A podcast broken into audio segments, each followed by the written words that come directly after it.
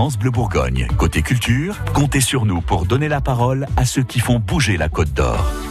Un rendez-vous conseillé par euh, France Bleu Bourgogne ce matin, c'est le festival Fenêtre sur cours, euh, le festival des courts-métrages, une petite institution euh, à Dijon, 25e édition cette année qui démarre ce samedi, si tout va bien. Bonjour Aurélien Moulinet.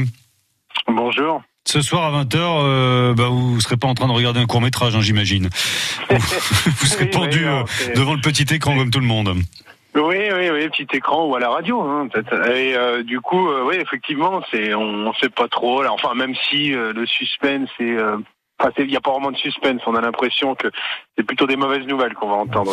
Bon, vous, vous êtes déjà adapté à la situation sanitaire, hein, vous, puisque déjà les histoires de couvre-feu, ça avait considérablement modifié le programme de fenêtre sur cours. Déjà la soirée d'ouverture, c'est plus une soirée samedi.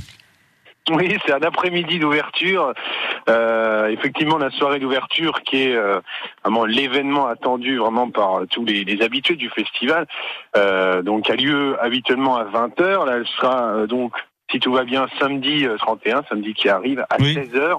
Et euh, bah voilà, donc on, nous on s'est adapté effectivement, comme vous le disiez, depuis euh, là ça fait maintenant une semaine hein, qu'on sait qu'il y a un couvre-feu. Déjà en amont, on commençait à préparer. Voilà, ça fait beaucoup de réorganisation, beaucoup de changements, prévenir tout le monde, changer les horaires. Ah, voilà, c'était. Mais nous on s'était adapté parce qu'on voulait que ce festival ait lieu. Ouais. Donc vous, vous allez, euh, vous êtes un petit peu comme beaucoup de gens, un peu suspendus à ce qui va se passer euh, ce mhm. soir et ce qui va être euh, annoncé par le président de la République. on, va faire comme s'il y avait des choses qui se maintenaient, hein, parce qu'il n'y a pas de raison et puis on ne sait pas pour l'instant. Vous, vous avez sélectionné cette année une centaine de films. Oui, c'est ça. Oui, c'est à peu près ça depuis quelques années.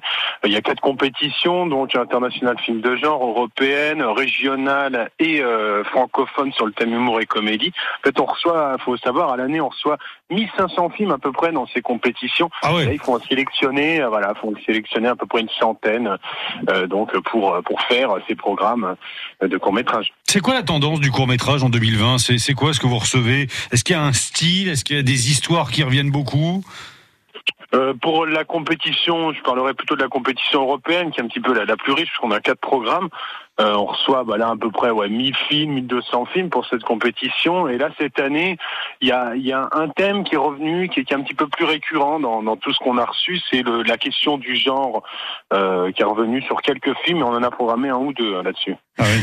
Alors, le court métrage, on sait que c'est plus court qu'un long métrage, hein, évidemment, c'est un peu le principe. Euh, mais la, la, la durée moyenne, c'est quoi à peu près? Ben, je crois qu'un court métrage, on dit, c'est à peu près de 30 secondes à, à 50 euh, minutes. Mais pour nous, euh, dans le festival, c'est euh, on accepte les courts métrages de 1 minute à, à 30 minutes. Hein, Oui, j'ai vu passer du 20 25 minutes là dans votre programme. Ça, c'est plus très court au bout d'un moment, hein, c'est moyen là. Ouais, bah un moyen, euh, ouais moyen. Moi, je dirais plutôt à partir de 40 minutes, 50 minutes. Et ah. on n'est pas exactement dans la même, euh, voilà, dans la même expression hein, finalement. Mais court métrage, voilà. Effectivement, faut nous, on se dit que ouais, quand ça dépasse 30 minutes, ça, ça, commence à faire long.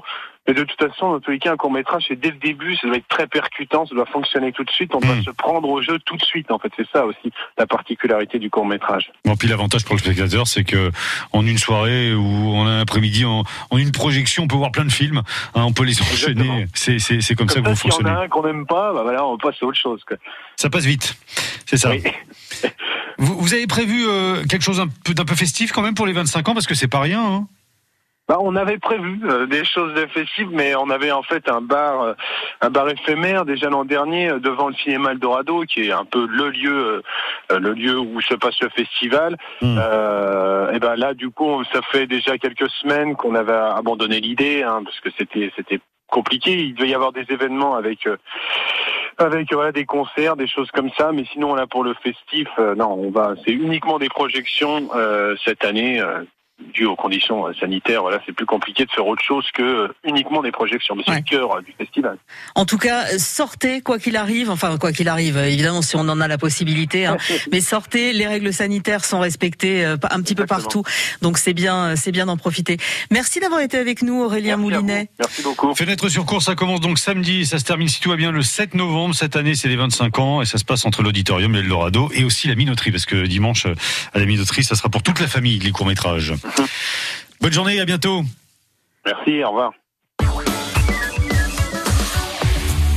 France Bleu Bourgogne. Côté culture, comptez sur nous pour être au courant de tout ce qui se passe en Côte d'Or.